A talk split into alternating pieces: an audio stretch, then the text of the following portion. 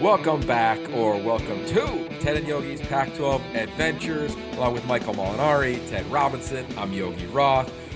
Fellas, fellas, fellas, we got a lot to talk about.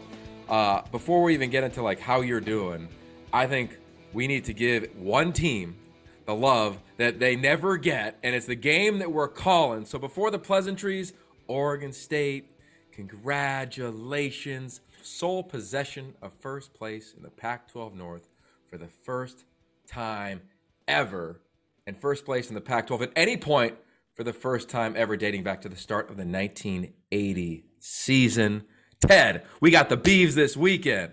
Well, here's my here's my thought, guys. This league from the Pac, I wasn't around for the Pac eight. Shockingly, I know people think I was, um, but but from the from the eight to the ten to the twelve, this league has been about passing. I mean, the history of this league is quarterbacks. I mean, yes, great running backs, we know, and there have been great defensive players, but the identity of this league is usually passing quarterbacks, receivers.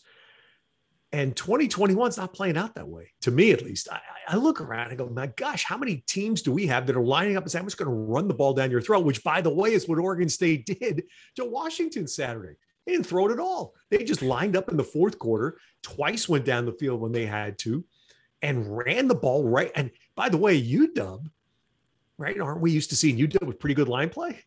Oregon State beat them, beat them on the line. And uh, and so yeah, I mean, look, it's it's great you know, we touched on this last week, and, and I had a chance to talk to Mike Parker, who's been their announcer for over 20 years, and they're just they're giddy over this because, as we all know, you could feel it coming over the last couple of years with Jonathan, but at some point you've got to stop the close calls and start turning some of those into wins, and that's what they've begun to do. They, they lead the pack in rushing. They beat you. They beat USC for the first time in LA since 1960. They stop a nine-game losing streak to Washington this week. And oh, by the way, Washington State's beat them seven straight. So there could be three streak stoppers in a row for the Beavs. Uh, we'll, we will see up on the Palouse this weekend. It's crazy. So check this out. Um, I think this will blow your minds research wise. Uh, in games decided by eight points or less, okay, this has happened to Oregon State for a long time since Jonathan Smith took over. Last year, Five of their seven games were decided by eight or less. The year before that, five of the 12 games. His first year, two of the 12 games, right? My point is that, like, he's year one, they lost big. Scoring margin was 235 points. Year two, they lost small. Scoring margin was minus 16. Year three, they lost small again in the COVID pandemic year. Negative 31 was the scoring margin. This year, Ted, the scoring margin is plus 72. So you want to talk about a build and a blueprint, whether it's uh, you know USC having to rebuild or programs that have rebuilt like Oregon State over the years past. Jonathan Smith and his staff has been has have has has had incredible continuity, and it's been a slow but steady build. And I think for for fans listening, like this is a blueprint. This is a blueprint of how to build something. Yeah, and it's it's just look, it's great. We all know how how much you want to see, especially the the you know the, the towns that have some history but haven't had recent success. As we all know, Corvallis, one of the great college towns of all time, and that's where you want to see them do this. I'm just intrigued again by the fact that we have teams in this conference that are playing. I mean, it's almost like we flip with the Big Ten. Totally. Suddenly, we're going ground and pound out here and it's working for some teams. That's what, and that, and to me right now, I'm looking forward because we haven't seen the Beavs live yet. So we'll change that Saturday. But that to me is something that it's, you know, you have teams that occasionally do that out here, but it feels to me like we have more of it going on now. But yeah, what do you think? Well, I just got to add one other thing. What a time to be in Corvallis, because not just the football team, but the hoops team getting to the lead eight. They're on the field last week. I mean, just it's absolutely the best time to be in Corvallis. And I, I, guess I'm hearing from all my Beaver friends on social and in text. They're very excited. Go Beavs. That's all I hear. The now. Molinari special at China D is clearly moving, is what you're oh, saying. China, doing, it's China doing D is packed. China D is packed. And, and by the way, I have to say, I'm wearing this shirt because I have a very good friend And for those who can see this, I have a very good friend here locally, Rick Magnuson, a wonderful guy. And he's got his group going to be watching us Saturday in his home. His children grew, and as I've gone through the same thing, children grow and move out. And he looked at his wife a few years back and he goes, What are we doing with our living room? And, and he turned it into a nice. named the wasted space because that's what the living room was. I said, That's the greatest that is the greatest bar name I have ever heard in my life. I am so envious. So he has about four. They're going to be there watching us on Saturday in the wasted space. Oh my god, I, I feel like they should. I don't know the name of the bar on Ted Lasso, but they should call it like the Wasted Space because it's so good. All right, uh, let, us talk quarterbacks, fellas, because we've talked about it a ton off air. Ted, you've made the point off, uh, uh you know, off air, on air here a little bit. Not necessarily even getting into the value of the QB, but let's just look at quarterback play let's look at this league right now. Is you go into this weekend, there's only four games we know. But if you look at the league, and Ted, you spent uh, a decade plus in the NFL. We've all been around this this sport forever. You look at our quarterbacks, and now put yourself back in the league, or even like in the perspective of the Pac-10 or the Pac-12, and Rosen and Darnold were both drafted in the same year. Um, what what do you think of this class, if you will, of quarterbacks and then, and then I want to give a big picture thought because I, I, went and studied the nation yesterday add to the combo. So, so I'll tell you what I thought because this was we talked about this a little bit off off uh, the grid on Saturday. Um, we have two people with us who played college football, Yogi, as you know, and Sam Polis, who you hear us talk about a lot. Sam is just an amazing guy, great mind, who played at Northwestern uh, back in my time. Uh, and I asked Sam this question before the game in the booth Saturday. I said, Sam, look around the league right now. How many NFL quarterbacks do you see? like people that you look right now and say they're going to be NFL quarterbacks. We don't know how good they'll be, but most recently, obviously, was Justin Herbert. Before him, Sam Darnold. I mean, guys that you just know are going to be in the NFL. And I'm struggling with it. And Sam was struggling with it too. I mean, guys, you say, for example, we've seen Tanner McKee looks like that could be a guy, but he's very early. So it's hard to say slam dunk. He's played five games or whatever it is. Um, the importance of it to me is when I got home Saturday night and watched Jayden Daniels. Wow. Okay. By far the best quarterback play of the week in the Pac 12, right? Was Jayden Daniels. I mean, he was terrific. And that yep. was swings the difference in the game. Um, and there are other times where we see people flash here, flash there. We have, to me, and this has been now, I think other people are picking up on this. I read a great story on Trojans Wire about it. You know, more teams than we would ever expect that are unsettled at the position. We're now almost halfway through the year, right? You wouldn't expect to see that, and uh, and let alone not having returning you know the experienced talent. But um, you know the, the, guys, I mean the ones, you know, look, I think I've been uh, right up there leading the flag, waving the flag for Chase Garbers, and and it hasn't happened this year. And I don't know why. I mean, I watched the game Saturday. Cal's offensive line was not helping very much. Um, you know that clearly hurts. But there's an experienced guy that you want to say is going to make that run position himself like a Jared Goff, like a Sam Darnold, like a Justin Herbert. And I, I'm puzzled as to why right now I don't feel like we're seeing that. What do you think, Michael? Well, I'm going to say I'm going to say two things before you go big picture. Herbert last night was incredible. Um, as we're watching, as we're doing this on the Tuesday, um, Campbell Trophy winner. But I don't. By the way, the the lightning the lightning analogies to all the game. Guys, just stop. It was, I, I, just, it does, it does. There's a lot of lightning down here in LA yesterday, Ted. It was a very rare occurrence, but you would think it was like, you know, an eclipse of the sun or something. Anyway, that was one thing I had to say. And then I think somebody said quarterback play was going to be the key to that UCLA Arizona State game last week. Uh, UCLA ran, UCLA ran for 200 yards. Yeah, Jayden Daniels dominated uh, four of his 13 completions were over 47 yards, by the way. Pretty cool. So maybe Jayden Daniels gets into that conversation about NFL guys, but go ahead, Yogi. Yeah. Well, it was real fun watching that game. For me, guys, UCLA, Arizona State, best for best half of football all season long that I've seen with both teams. And offensively, if you love offensive football, Zak Hill, Chip Kelly, Justin Frye, like that was awesome. The scheming, the designs, how they got guys open. There wasn't a ton of busted coverages. Super creative. Jayden, tip your cap, uh, performance of the week. But but I started thinking on the flight home, right? I'm like, yeah, quarterback play isn't what it used to be, right? You used to say, all right, SC's quarterback, Heisman, going to the league, right? UCLA, you can kind of go down the list in this conference and its history of what you've expected. To Ted's point, Arizona, Colorado, Utah, unsettled. You know, Utah, they basically it's kind of last man standing, but still like unsettled yep. quarterback play. Wazoo started multiple guys this year. Um, Oregon State, they're settled now, but they've started multiple guys. Stanford, multiple guys. And Oregon, we'll see what happens after this bye week. Last weekend's performance, we'll get into it from Anthony Brown. Not uh, not his best for sure. But I went around. I was like, okay, let's let's just see if you could trade with another conference.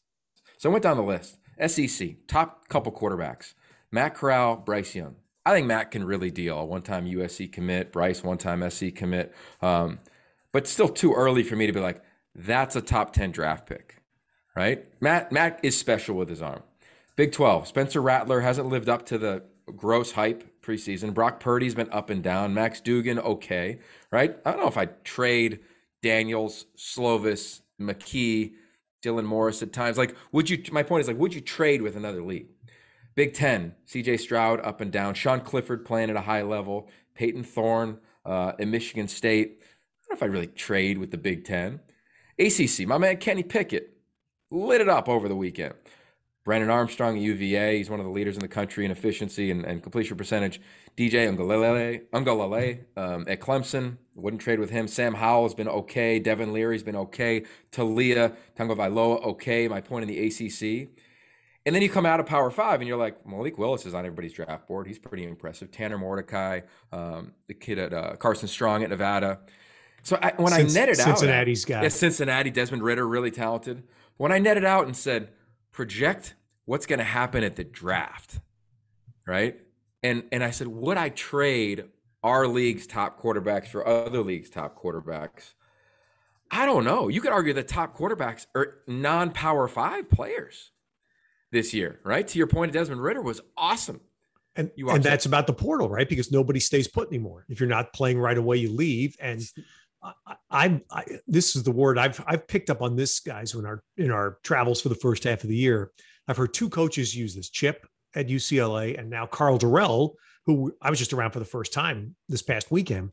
Player development, yeah, player development, which has to be part of college football. Has to be right. You're taking kids out of high school and you're going to send them off in in, in, the, in the player mind. Every player that comes to one of these schools is thinking they're going to play in the league, right? Or Power Five league every player. So develop them. And man, that's the the. I mean, I know we saw it firsthand in Boulder. That's what the Buffs are going through right now. Two young, really young quarterbacks. Obviously, we saw Brendan Lewis. He's not ready to play at Power Five level yet, and we understand the, the young man behind him, Carter's not either. But they've got to develop them, right? They have to develop at least one of them to the point where they can get on the field and play, uh, and and give their team the belief what I'm saying, not play, but give their team the belief they can win with them. That to me is yeah. essential part of the quarterback position. So anyway, back to well, where we're saying, well, go ahead. So your point though on teams running the ball. So if you look up and down these rosters or these teams in the Pac-12, a lot of people are running the quote unquote pro style system.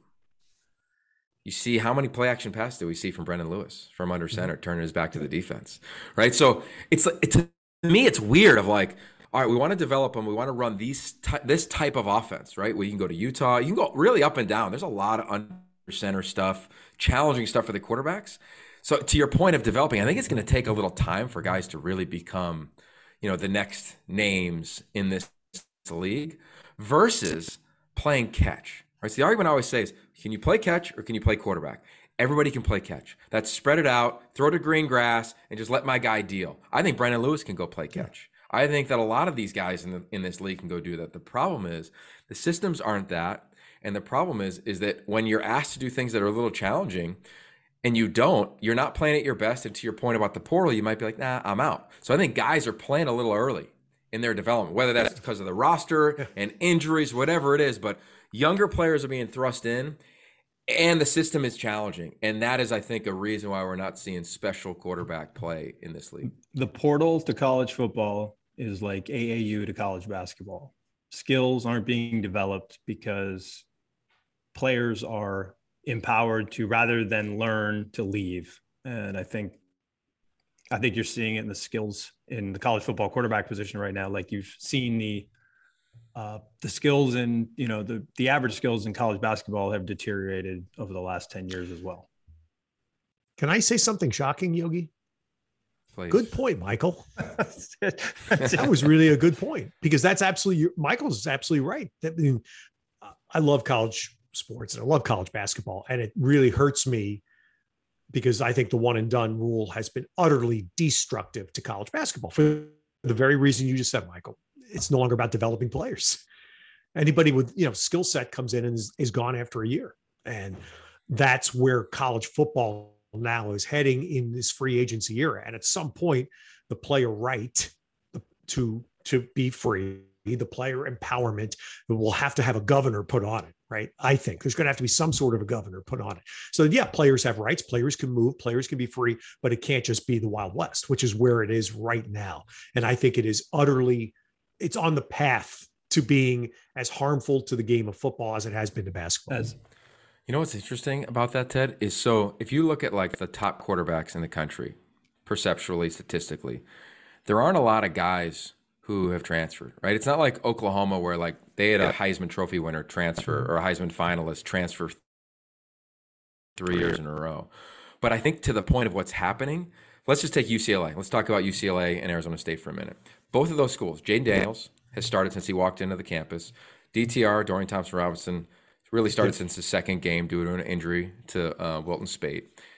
Those staffs couldn't really recruit an elite quarterback.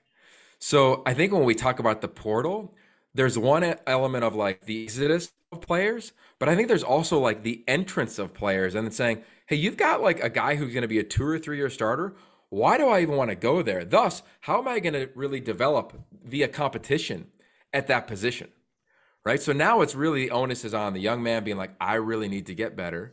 And the staff, of course, to pour into that guy. But there's no, the, the Bill Walsh phrase was competitive oh, no. cauldron. And when I was at SC, I'm going to sound old now, but uh, Carson and behind Carson was, and he'll get honored this weekend on, on our air at the Pac 12 Networks in the Utah game, College Hall, F- Football Hall of Fame. Check that out. But who was on the roster? Matt Cassel, Matt Leinart, uh, they had a guy transferring from Purdue, the baseball player. I'm blanking on his name right that's now. That's part of getting old um, too. Yogi. And then we were. that's part of getting old too. Uh, but you, but my point is that Leinart sat. Yeah. And then Booty came in and sat, and Sanchez came in and said, "I would want to ask those guys now, hey, in the portal, John David Booty, Matt Leinart, Mark Sanchez, would you have left, or do you think you would have sat and developed, and then when you played, you played like a top ten draft pick?" And I think you can you can sit one year, and let's remember a great name in this league who sat his first year Andrew Luck. Yeah. Andrew Luck did not play redshirted his first year at Stanford. It was a well, we, a, that's a that's a story for a revisited sometime. But the point is, he sat for one year, and I think you can do that. So we asked Chip Kelly on the field two weeks ago. Remember, I asked Chip, how many quarterbacks do you think you can have in the room now today? And Chip said three, but they have to be spaced. You have your player, ostensibly a guy near the end of his run. Then you have the backup who might be in the middle of his run. And then you have the one young guy, the first year guy that's willing to sit and wait for a year. And that was his formula. And it, to me, that sounds pretty smart, right? Of how you can address the quarterback room in 2021. Yeah.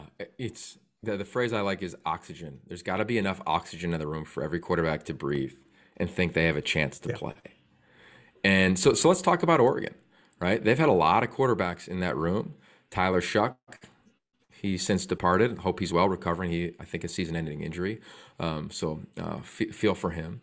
Uh, but they got Anthony Brown in there, and uh, I, I, think it's important to to talk about that position. They got a bye week, and I, I, he admitted um, with you know unique choice of words after the game that he played mm-hmm. like you know what. Uh, we all went back and watched the game. He didn't play like he had played in previous weeks. I don't want to say the word he used because I won't go there, but he did not play. Now, I think it's fair to talk about like they lost their OC, Joe Moorhead. He's recovering. Uh, it's Tuesday, but he's still in the Bay Area, I believe, recovering from what he had to go through over the weekend, uh, non-COVID illness. And I just think that's a bigger deal than probably was made out to be necessarily nationally. But but let, let's just stay with the quarterback thing before we get to Joe Moorhead and Oregon overall. What did you guys think about his play. What do you think Oregon's going to do at a critical moment in their season with the bye week? Well, the biggest thing I would jump in right away is see, this goes into my point. You're Oregon. You should not have to go to the portal to get a one year quarterback. I just come on, your program, the stature of your program, you have to have a quarterback room. Uh, that's just my view of it. Um, the position's too important. The stakes are too high to bring in a one and done kid and say, run it, run it for me. And I understand he's got experience. We all know that, but I'm just that, that to me. So absent that, I, I'm personally was, was watching like we all did after the fact. And I, that's why I ask, how important is the loss of Joe Moorhead on game day? Because they've had the game plans put in, play sheets set, right? He, he goes down set from what we understand, he goes down Saturday morning, play sheet set. Um, now, in the heat of battle, it's the calling, obviously, and they did not manage the clock well at the end of the game. They didn't. So I'm that's where I'm coming back to you, Yogi. So how important is that loss of Joe Moorhead on game day? Yeah, I think I think fundamentally the structure of the play calling, um, it's not as important as you think. Because your point, it, it's all done. The call sheet, the situation, it's not like Mario Cristobal doesn't know this offense, and Jim Mastro's been around forever in offensive football. Uh, but I do think the little things of when a game gets tight, and that quarterback coach, which was Joe Moorhead, quarterback, of course, Anthony Brown, those little dynamics, the little note maybe on the option, hey man, you know, pitch it. They're crashing down. Like we don't know the communication that happened at the end of the first half. We don't know even what it was at the end of the game. I went down and went through their drive. I counted over 70 seconds that were available if they milked the clock all the way down. You know, I don't think that's on the OC necessarily. I think that the whole staff is communicating that to a degree.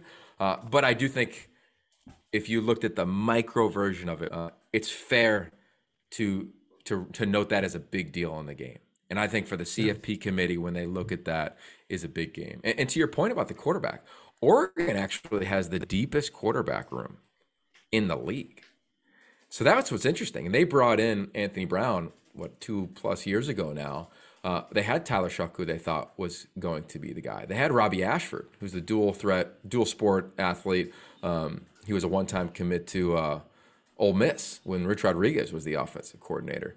They they have some talent there. Um, so to your point of like, or to our point of like oxygen in the room, like not a ton of it there. So I'm, I'm curious. They brought in Ty Thompson, top 10 quarterback, top five quarterback in the country uh, in high school two or a year and a half ago. I'm curious to see what they do. Um, you know, we haven't called a game yet there. Uh, at times they look like a really confident team.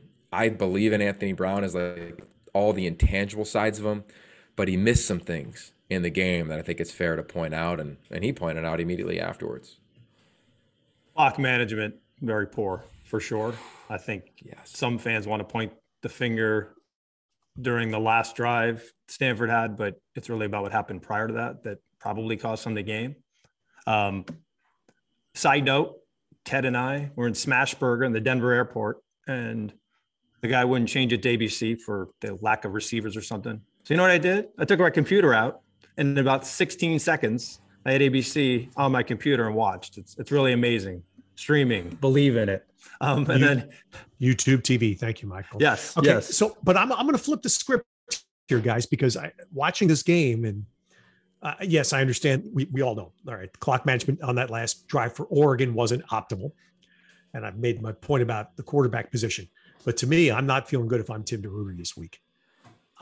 I, you, Yogi, you go back and watch the last drive for Stanford. You want to talk about pitch and catch?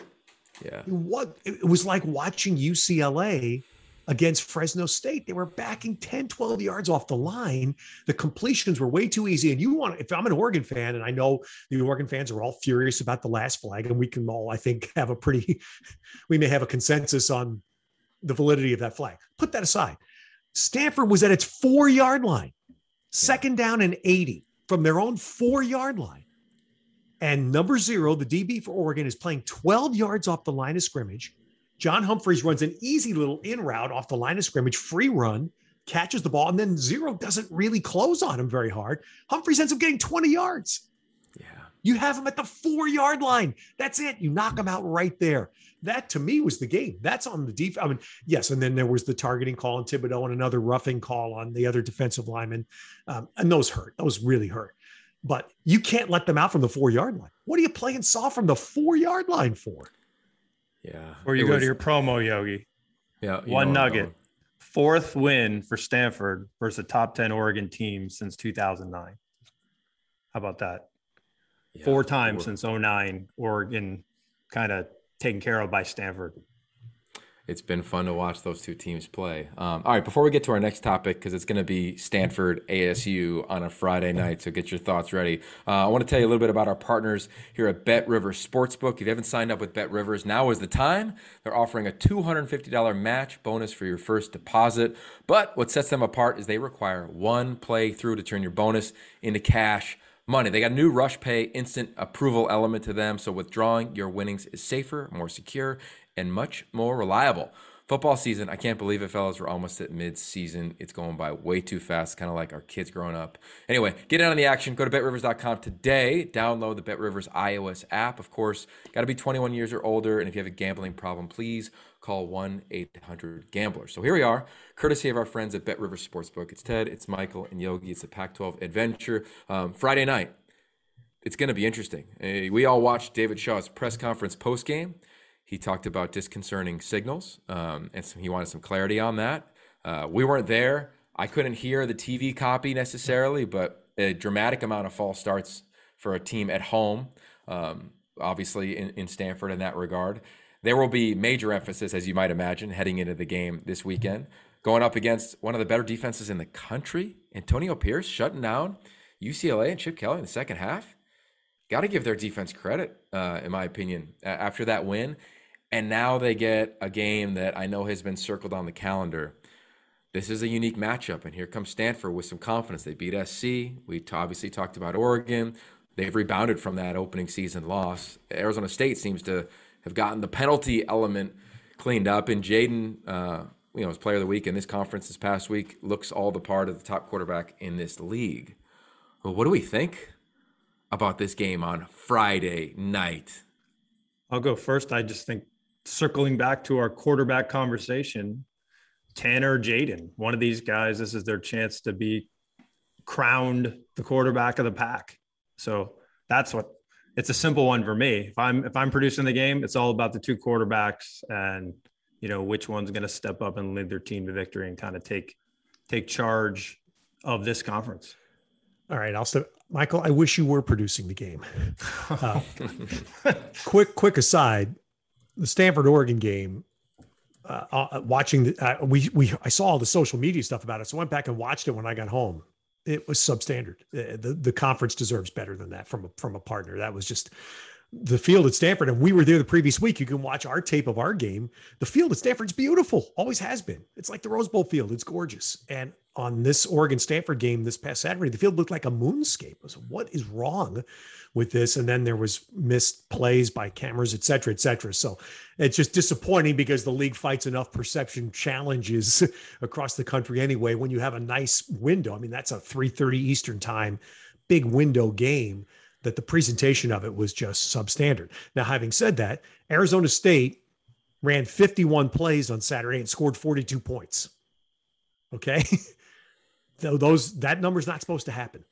So that's the challenge for Lance Anderson and the Stanford defense. Now going down there on a short week, if Jayden can have that kind of explosive play weaponry again, we've talked about waiting for a wide receiver there. Ricky Pearsall jumps out Saturday night.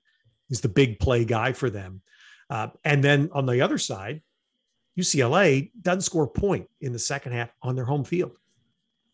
And that's stunning. That's stunning. And you do have to step up and say, hey, whatever ASU did on D, man, give them credit because uh, that's a that's just so that to me, those are the two big things that, that Stanford faces going down there. Looks like ASU won the second half adjustments in that game. Yeah, and you know, Chip was asked about it after the game. There were some penalties that definitely hurt them in terms of momentum, but it it was weird. And I thought also the way Arizona State played at the line of scrimmage as the game went on, and also took advantage of matchups. Kenny Churchwell, uh, he didn't really go. Like he kind of got going at safety, so they were down two safeties again. And the double moves, Jordan Porter on a safety, big play on the first drive of the game. Uh, all the all the plays we were referencing were, were impressive, and then able to run the ball late in the ball game. Uh, it was impressive. And Jayden, the way they used him, if they, it, that's the question I had, would have for Lance Anderson. How are you going to stop Jayden's legs? It was QB designed runs, It was zone read and him keeping it. It was him tucking it, which we've seen him since his freshman year. That to me is why I give ASU the nod in this game. Is the threat of him. Yeah. I don't care who you spy with. I think he's going to be a better athlete than them. So the scheme of this one on third down is what if I was calling it, Michael, and you were producing, I'd be like third down. Let's see what both teams are doing to the respective quarterbacks. Yeah. And I think we should. You, you touched on Yogi and Day watching, and it wasn't just the Oregon Stanford game to me, but there were several other games I watched. There feels like there's an inordinate number of false starts. Yes. And we look, I mean, I'm going to be honest here. We don't have a ton of places where there's overwhelming crowd noise, where it's smothering crowd noise.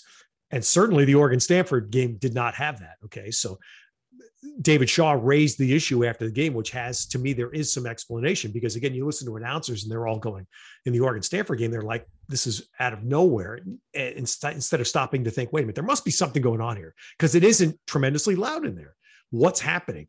Well, clearly in David Shaw's world, Oregon's defense was issuing disconcerting signals that were causing Stanford on that last drive to end up backed up to their four yard line. So that's something, you know, how does that get policed? And does that get policed during a game?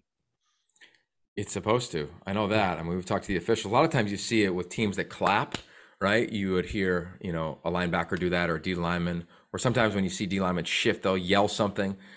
I don't know what was happening, but we've called David Shaw games for a decade plus now. We haven't seen him that animated, right? Consistently in a game. So th- there's something there. Um, all right, I want to spin it forward to uh, the rest of the games. It's not a big slate this weekend. Four teams have byes, and they all need them. UW needs the bye, Oregon needs the bye, Cal needs the bye, Colorado we know needs the bye, and and there's an intriguing storyline around every one of those teams when they come back. We'll touch upon that next week, gearing up for their game coming off their bye week. Um, we talked about the Bees and Wazoo. I want to give a little bit of love to Washington State's defense. Forever, this is known as an offensive school right? From Mike Leach. I mean, you can go all the way back in the day, right? Um, I just think that what Jake Dickert is doing, I sent you guys 52 plays on it. It's really impressive. Not only pre snap a move in their D line, but he's really trying to confuse the quarterback. It looks like six guys are coming, three guys come. It looks like three guys are coming, five guys come linebackers, defensive linemen, Willie Taylor. I feel like he's been on our boards for games for like a decade, Ted. And this guy is playing, you know, impressive football coming off the edge, a really athletic edge rusher. I think that's going to be the storyline in this game. If they can slow down the running attack of the Bees, and I think Oregon State should just run the ball with their two tight end set, just pound the rock. But if they struggle doing that, I wouldn't be shocked if Washington State won this ball game based on what we saw Chance Nolan do last week against UW, he did not look like the player against USC. Uh, so Jake Dickert, I want, I want to tip my cap to him. That that's one of the things I'm really looking forward to watching on Saturday. I can't wait to just ask him about his journey from yeah. this Division three through. I was looking through the list of schools he was an assistant at, and I don't know if I can tell you where two of them are. Um, it was pretty amazing. Um, quite a journey. I the numbers for that defense, they held Cal Cal to three for 15 on third down, four sacks, seven tackles for loss. Uh, when is the last time, as you said, Yogi, the first thing you say about a Washington State win is you talk about the defense? I, I don't remember. Come on. Oh, I know. I know. Grinchy. Grinchy. Grinchy. It is since the days of Grinchy. That's right. That's right. I set you up, but I didn't mean to, Ted. uh, the, we're talking about the one year that uh, Washington State, just about four or five years ago, Alex Grinch was their DC and did a terrific job. He did it. He was the one, as you referenced, Yog, that also that year where you actually went to Washington State and talked about their D. They were really good that year. Um, and so Hercules, that, I believe Hercules involved there. Mata Hercules Mata'afa, oh, exactly. Yeah, yeah. um, so watching watching our game back, uh, Shane Vereen worked the game for our network with Guy Haberman, and Shane made the point point blank. He said, "Best unit on the field has been the Washington State defense." And it was really the defensive front. To me, they just whipped Cal's offensive front. That was head to head. Washington State's defense wins wins that battle, and that determined the game. So you're you're right, Yogi. If they, you know, I don't. We haven't seen Oregon State yet, but I don't believe anybody has really tried to make Chance Nolan beat them through the air that has to be like the, the simplified version of how Washington State approaches this game, don't they? A one one thousand percent. I went back to just look at the numbers. Um, rushing yards. Let's just look at Oregon State on the season. Okay, Purdue, 78, made a quarterback change. We could argue that that wasn't who this team is today. Hawaii, 256 yards on the ground. SC, we know that, 322. They dominated. UW, 242 yards on the ground in that game. And there weren't a ton of like big, explosive, dramatic plays. Uh, it's just who they are. So yeah, I, am Oregon State. That's what they got to start with. Can it set other things up? We'll see. If it gets slowed down, what can Chance Nolan do? And let's not not give Wazoo's back end some love. Daniel Isom, he's got a chance to be an all conference player. He was all over the field for Cal. And a little nugget for us in this defense, in this Jake Dickert defense, every person who's played the position of Daniel Isom has been an all conference player wherever he's been. So that is the key. That will be the guy that I circle all day long. Number three. Uh, so looking forward to that. Um, all right, let, us keep it moving here. Um, at night, Utah. They've had a bye so much love we're sending after the passing of Aaron Lowe, Kyle Whittingham. If you haven't watched his press conference, I highly recommend it. Uh, was incredible in just how he shared what his team is going through uh, earlier this week. They come to LA. They haven't won in LA in a long time. There's gonna be a lot of emotion. Uh, it, I hate to say this, but Utah, to a degree, they know how to handle tragedy. How sad is that that we have to say that? Um, but they've been through it, obviously, with the passing of Ty Jordan. Now they play an SC team that you know they they played Colorado and they got their swagger back. They simplified their defense. Drake Jackson looked the part. Drake London. To me, Ted, in two weeks before that Notre Dame game, we might say the H word about his name. It might be worthy of a little Heisman dialogue. I mean, 48 dominant. catches in five games. He's in the mix right now. London calling. London calling. exactly. Uh, so just, just real quick, hang on. yeah. What, what, what do you? I guess I guess the question is, Michael. I'll start with you. Like, what do you expect like, what do we expect from this game? I I expect Utah to come out incredibly focused and motivated. And I like you said, I think USC got got their swagger back. And I think it's really going to be about can the Utah defense slow down? You're not going to stop them, but can you slow down Drake London? Colorado could not. Um, by the way, Drake London, nine catches Saturday. The entire Colorado offense, 10. Kind of the narrative continued. So, can Utah slow down Drake London? If they can, they've got a chance. And does the U- USC defense build on what they accomplished at Colorado? And that's, those are two questions. If if the if USC cannot stop the Utah run, I think it's going to be difficult. But if if Utah can't stop London, I think it's gonna be difficult for them. So I think those are the keys for me going in that game. Um, let me ask you guys on Saturday in Boulder, did Slovis get hit? Can't remember, not one. Thank you. I don't think there's so. Your, there's your way. I mean, if you're Utah, I mean, you can try what Oregon State tried, as we saw a couple weeks ago. They just held London on every play, and he still caught 10 passes. I mean, Oregon State won the game, but London had 10 catches. To me, the, the first place I would start personally would be you've got to find a way to get some pressure just to get Slovis off his timing. And Saturday, sadly for Colorado, he didn't get hit. He never got pressured. You know, kind of a few times he had to slide, he slid and found people. So I, I would think, um, if, and I, am not sure again because we haven't seen Utah in person, but can Utah find a way to just to throw Slovis off his timing? Yeah, Mika Tafua and the edge. That'll be the matchup him against the tackles. They don't have Leki Fotu, but I'm sure Kedon Slovis remembers that. Remember that two years ago? yes. Leki Fotu fell on top of him. He was done for the night. In came their backup. They win. He's on the set with Reggie and Urban and everybody post game. It was uh, it was quite the scene. Uh, I, I, think in this game, there's there's two things I'm looking forward to. I referenced Mika Tafua. The second one is Utah. Their mindset is we're going to play man coverage. Clark Phillips is their best corner.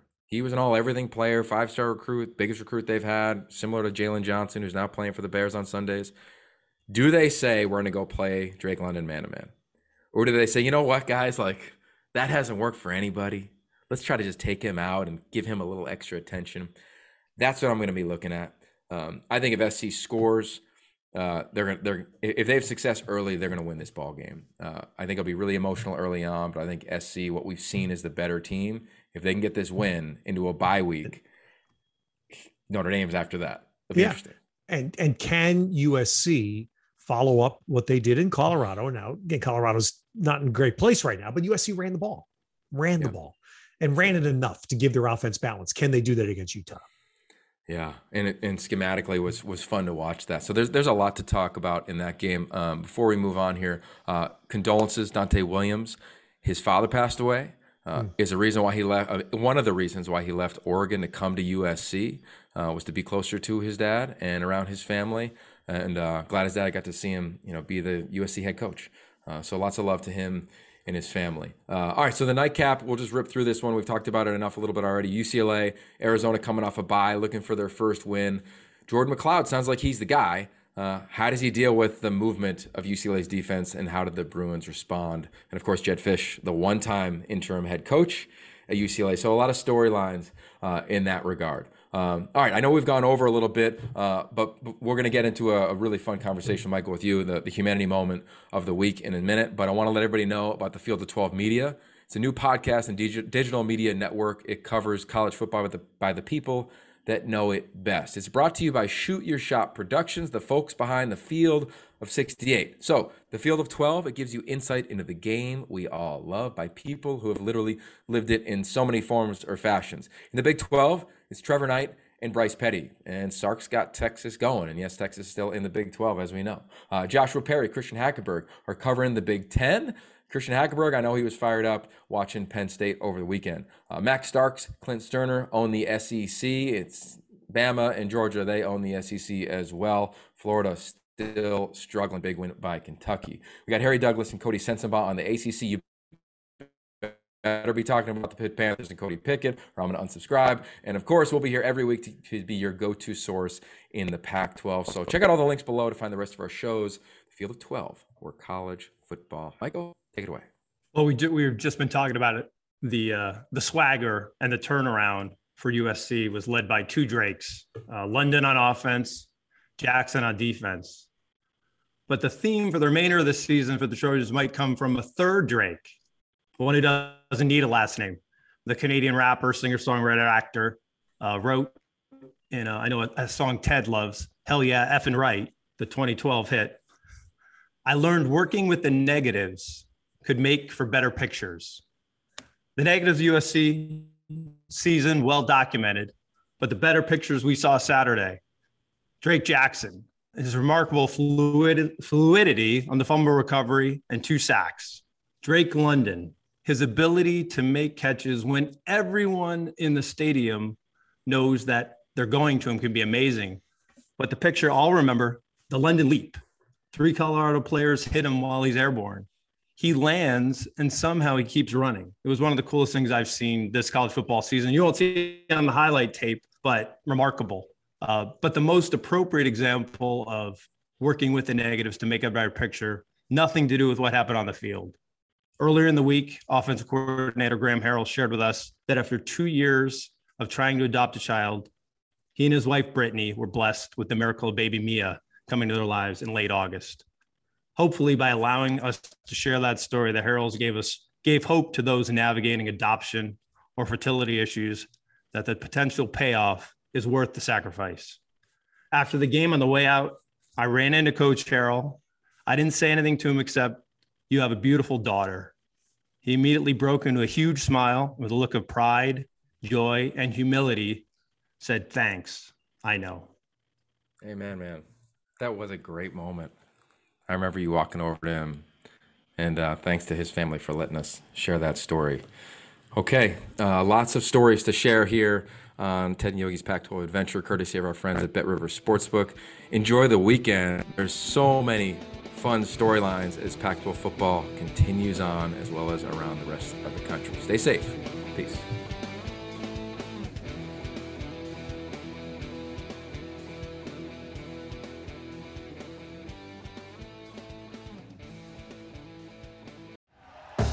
Thank you for listening to Bleav. You can show support to your host by subscribing to the show and giving us a five star rating on your preferred platform. Check us out at Bleav.com and search for B L E A V on YouTube.